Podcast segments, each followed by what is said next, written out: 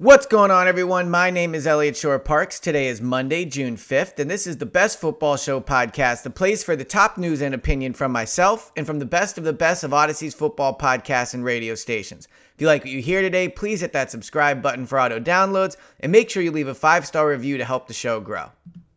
As we continue our tour around each division in the NFL, we will wrap up the NFC today with the division that, let's be honest, is the best in maybe all of the NFL, but at least definitely best in the NFC. And that's because it's the only division that has two legit Super Bowl contenders in it. You can look at the NFC North and talk yourself into maybe the Vikings are for real this time, maybe the Lions surprise people, but realistically, none of them are legit Super Bowl contenders. You can look at the NFC West and say, okay, the Niners are in there, but no one believes in Seattle as a contender. And then the Rams and the Cardinals are major question marks. The NFC East is the only division you can look at in the NFC and go, okay, they have two teams that are absolutely going to be competing for a Super Bowl this year, and that's the Eagles and the Cowboys. And then on top of that, you have the Giants, who I think are complete frauds, but a lot of people think could bounce, could take a step forward from what they did last year, where they surprised people and won a playoff game. And then you have Washington, that's in a really tricky situation,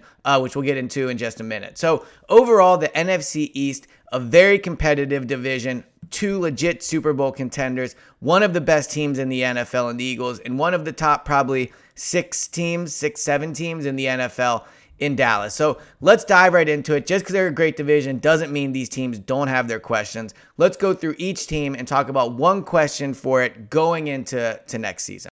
Let's start with the Washington Commanders. Last year they go 8 8 and 1. They had a chance for a playoff spot pretty late into the year. So a, a, overall, a better year than they thought they were going to have. The Carson Wentz experiment at quarterback did not work out, and as a result of trying Carson last year and winning more games than expected, they now go into next year with no real plan at quarterback. So for me, the biggest question with Washington is.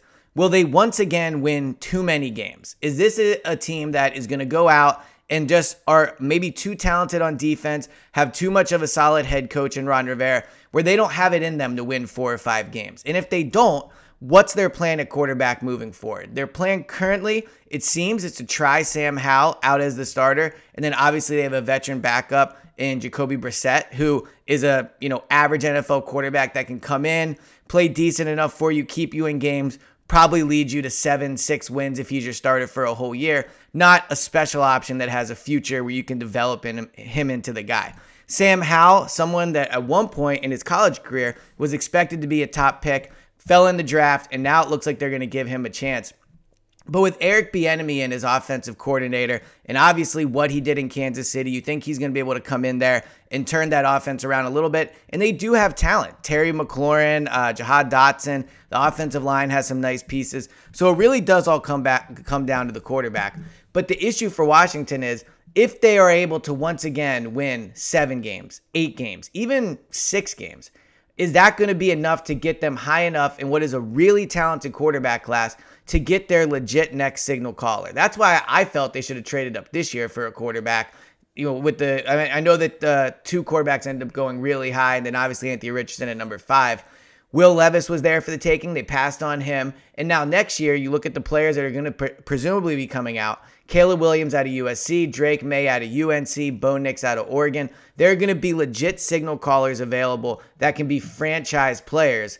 And will Washington be bad enough to get high high enough for one of them? Is there a chance that Sam Howell comes out and lights the world on fire? Sure, I suppose. Again, Eric Bieniemy, lots of talent around him. He is in a situation where can where he can succeed. But I think every Washington fan would tell you realistically, he's probably not going to be the guy moving forward. So Washington is wa- walking a, a thin line next year. You want to be competitive. You want to have Eric Bieniemy be successful. You have a lot of talent, and if that talent plays up to what they're paying them to be, they will be a team that is somewhat competitive. The issue is that quarterback spot is still a major question. And I kind of think the biggest problem for Washington is they're going to be just good enough to be competitive and maybe talk themselves into being, you know, we almost made the playoffs, but not good enough where they have a legit signal caller or quarterback. So for me, the biggest thing I'm watching watching for Washington next year, it isn't if they'll make the playoffs. It isn't, you know, is Eric Bieniemy a great offensive coordinator? Because there that is an interesting question, right? Coming out of Kansas City, wasn't the full time play caller, wasn't really his offensive system. So we're finally going to get a chance to see Eric Bieniemy away from Andy Reid and Patrick Mahomes. So that is something to look for. But overall, each week when I when I watch them play, when I check the standings, when I look at where they're at around the league, what I'm going to be wondering is do are they winning too many games and is this team going to be able to get a quarterback because if they can somehow land uh, a bo nix a drake maye a caleb williams then all the pieces are really in place especially if eric bieniemy is a special offensive coordinator like many people think so biggest question for me is will washington win too many games to keep them out of the quarterback race next up is the dallas cowboys the biggest question i have for the cowboys is Will they be the team that gets the breaks this season? Look at the NFC East. There has not been a repeat winner, I think, in 18 years at this point, 19 years. It's been an absurd amount of time since a team has able been able to go back to back. So you look at the Eagles and go, well, you know, they're top three in Super Bowl odds. They're a team that you would expect to just easily win that division. But if you look at last year, the Eagles didn't clinch it until the last game of the year. And Dallas didn't really have a lot have a lot of things go their way. Dak Prescott missed five games. I know they were good without him, but they still had their franchise quarterback miss five games. Dak Prescott had 15 interceptions, led the league despite missing the five games.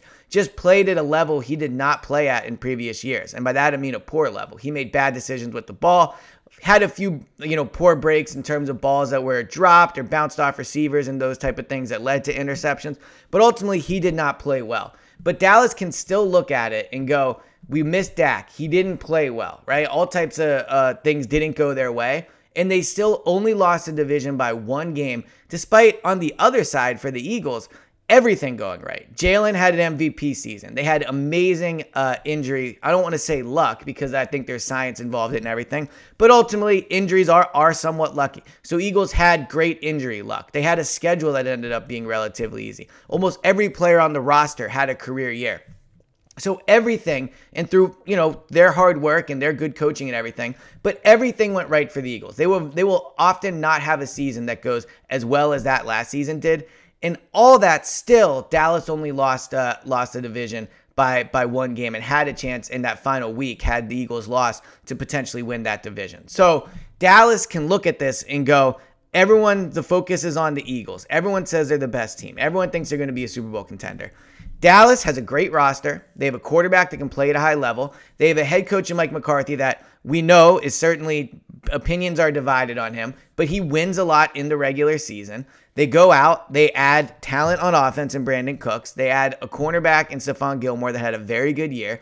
Dallas is right there with the Eagles. And I think that this division really will come down to not only just the two games against each other, but which team's going to get the breaks? Which team is going to have that year where they can go, you know what, things are going our way, and which team is going to have a year more like Dallas had last year with injuries and bad luck and those type of things. So Dallas is extremely talented, ton of talent on offense, ton of talent on defense, great quarterback. There's not a lot of questions. I mean, outside the obvious, will Dak bounce back? But I think he will. I think last year was an anomaly. So for me, the main question is, will they get the breaks they didn't get last year? And if they do, is that going to be enough to overtake the Eagles and win the division? The next team up is the New York Giants, and it's obvious what the biggest question for them is is was Daniel Jones a mistake? Was this contract they gave Daniel Jones this offseason a mistake? You look at the last 3 years and I know one year was with Brian Daboll, so so we'll talk about that. But the last 3 years, 11 passing touchdowns, 10 passing touchdowns, 15 passing touchdowns. That's a guy that the Giants just handed their franchise over to with that quarterback contract. And I know it's not a seven year deal and you know it's more of a, a two or three year commitment. But two or three years is a really long time in the nfl especially coming off a year where you were more successful than people thought. They obviously start the year off with a with a great uh, start to the year but ultimately they end it four six and one. They get one playoff win and then they get absolutely demolished by the eagles in the first good team they played in the playoffs because the vikings were we all agree a bit fraudulent. So they go against the eagles and they get absolutely demolished Daniel Jones is now the biggest question on that team once again because of the money they gave him. Yes, he overperformed to an extent last year. 15 passing touchdowns, was much more accurate with the ball, didn't have a lot of talent around him, and that factored in. But still, 15 passing touchdowns. When Jalen Hurts had 16, I believe, the year before uh, in 2021, the Eagles spent all offseason trying to look for a new quarterback. The Giants, on the other hand, seem completely committed to this guy. They didn't even explore the idea, it seems, of maybe getting a rookie or going after another quarterback. They're all in on Daniel Jones, and he will be the one that decides how good their season is next year. And I'm skeptical. I'm flat out skeptical. With Jalen, at least with Jalen, it was one year of him as a starter. He had those 16 passing touchdowns. Daniel Jones has had four years. He's had four years to show that he can be the guy. And there's still a question about that. So, Brian Daboll, of course, there's some questions going into a second year. Was the first half of the year just luck, or was the second half of the year what he really is as a head coach? They've added some talent. They had Darren, Darren Waller, right? I mean, they, they have more talent than they did last year to an extent on offense, but they are still a team that is just not a great team offensively. And a lot of that is because of Daniel Jones. So the Giants next year are going to get their answer. If he again has 16 passing touchdowns, 17, you know, around there, really for that money, he should be getting in the high 20s. But if, he, if he's still in the teens or if he's in the, you know, right around 20, then this time next year, we're going to be looking and saying, well, that was a mistake giving him that money because now they're going to be at least stuck with him for another year or they have to take a big uh, cap hit to get rid of him. So for the Giants, the biggest question is was Daniel Jones a mistake? Can he take another step forward? Or is the guy he's been for the first four years and the first year under Daboll, is that who he is? All right, the last team in the division, arguably the best team, one of the best teams in the NFL, the Philadelphia Eagles. For me, the biggest question for the Eagles going into next year is how much did Shane Steichen really matter? If you look at the two years of Sirianni and Jalen Hurts, the first half of the first year, Shane Steichen was not calling plays. They got off to a horrendous start. They were two and five. There were talks of, you know, Howie being fired, that Nick Sirianni was going to be fired at the end of the year.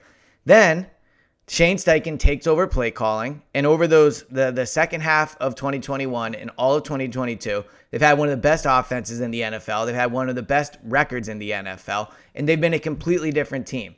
Now Shane Steichen is in Indianapolis, and the Eagles have promoted Brian Johnson to offensive coordinator, and he will once again be calling plays. It's an interesting question with Shane Steichen because on one hand, there is no question he did an excellent job, and anytime you lose somebody that did an excellent job, that is not good for the for the franchise. I'm high on Brian Johnson. I think that he will do a good job, but he has not called plays at the NFL level, and it is still a change from a guy who did it did an outstanding job. So there's that question. But the other question is how much of this offense is really Sirianni and how much was Shane Steichen? Because while the Eagles defense was was great, they put up great numbers, they they had an outstanding pass rush, all those things. We saw in the Super Bowl when the Eagles played a real opponent that they, you know, a great game that they were very competitive in.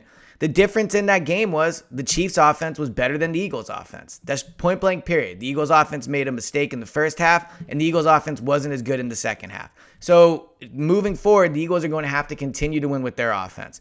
If Nick Sirianni, now it is Nick Siri- Sirianni's offense. Philosophically, how they do things, how they run plays, how they teach things, the different options within a play, those are Nick Sirianni.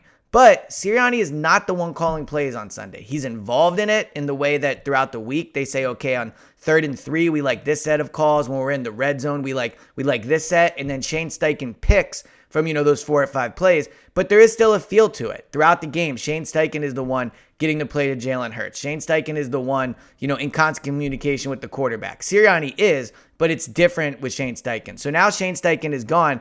And will the Eagles offense continue to be as good? If their offense takes a step back, then the team will. Like, there's no question about it. As good as Eagles defense can be, the Eagles defense probably doesn't have as much talent as they did last year. And because of that, they're not going to be, in my opinion, the same unit. They have a first time defensive court or first year defensive coordinator with them in Sean Desai. He has done the job before, but first time in Philadelphia doing the job. So they have two new coordinators. Nick is a great head coach. Jalen's a great quarterback. I think that will probably override all the questions. But Shane Steichen leaving is something that I don't think is talked about enough when discussing how big of a how big of a loss it could be and what could be an issue for this team moving forward. If you look at great teams, the issue they have in repeating success is replacing coordinators. Andy Reid had that problem when he was with the Eagles back in the early 2000s. Doug Pederson had that problem once they won the Super Bowl in 2017. So for the Eagles, they have talent. They have tons of talent on offense. They have a great quarterback. They have a great defensive line, great secondary Of course, not every position is strong, but no team has a has a Pro Bowl player at every at every position.